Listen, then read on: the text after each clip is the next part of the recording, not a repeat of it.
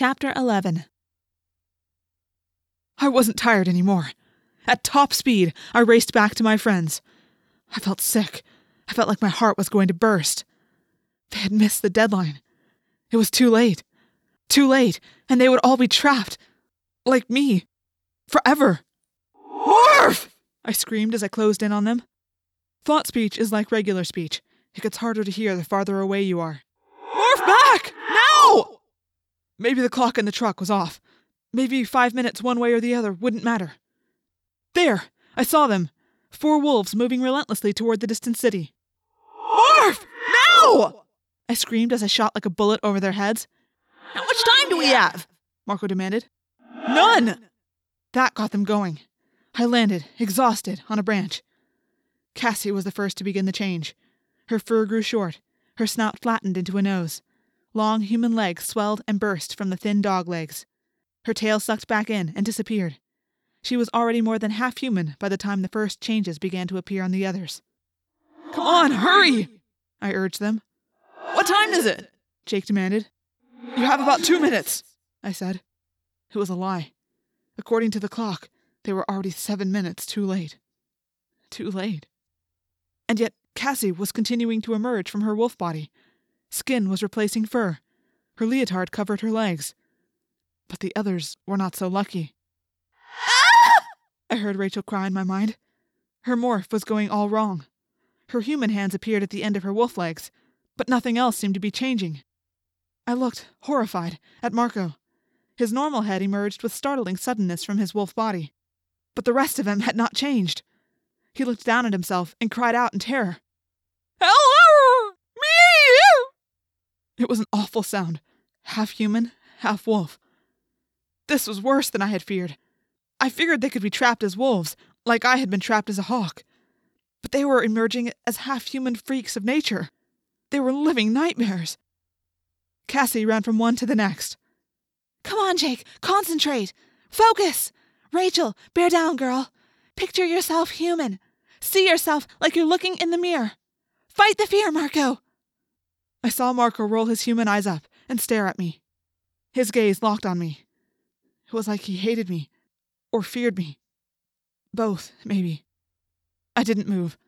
If Marco needed me to concentrate, that was fine. But it sent a shiver of disgust through me. I suddenly saw myself as they all must see me as something frightening, a freak, an accident, a sickening, pitiable creature. Slowly, slowly, Marco began to emerge. Slowly, slowly, the human body appeared. Rachel, too, and Jake. They were winning the battle. That's it, Jake, Cassie urged. She held his hand tight between both of hers. Come back to me, Jake. Come all the way back. I watched Rachel. She still had a small, shrinking tail. Her mouth still protruded. Her blonde hair was still more like gray fur. But she was going to make it. The clock must have been fast. A matter of five minutes, one way or the other, had determined their fates. I was glad they had made it. They were all human again. We did it, Jake gasped weakly. He lay on his back on the pine needles. We made it. That was close, Rachel said.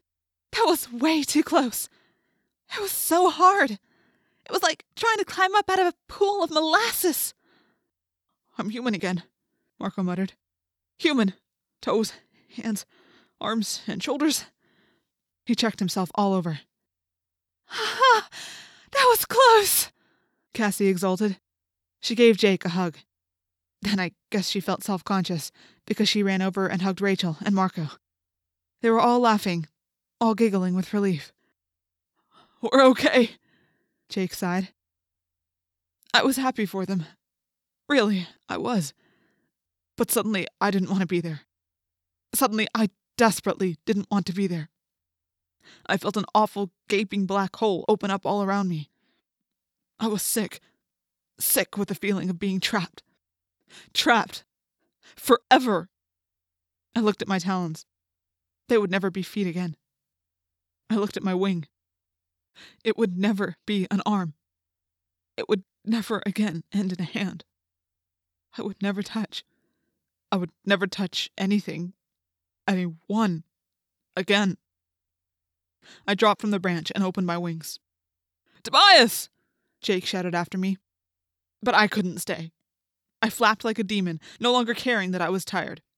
I had to fly. I had to get away. Tobias, no! Come back! Rachel cried. I caught a blessed breeze and soared up and away, my own silent, voiceless scream echoing in my head.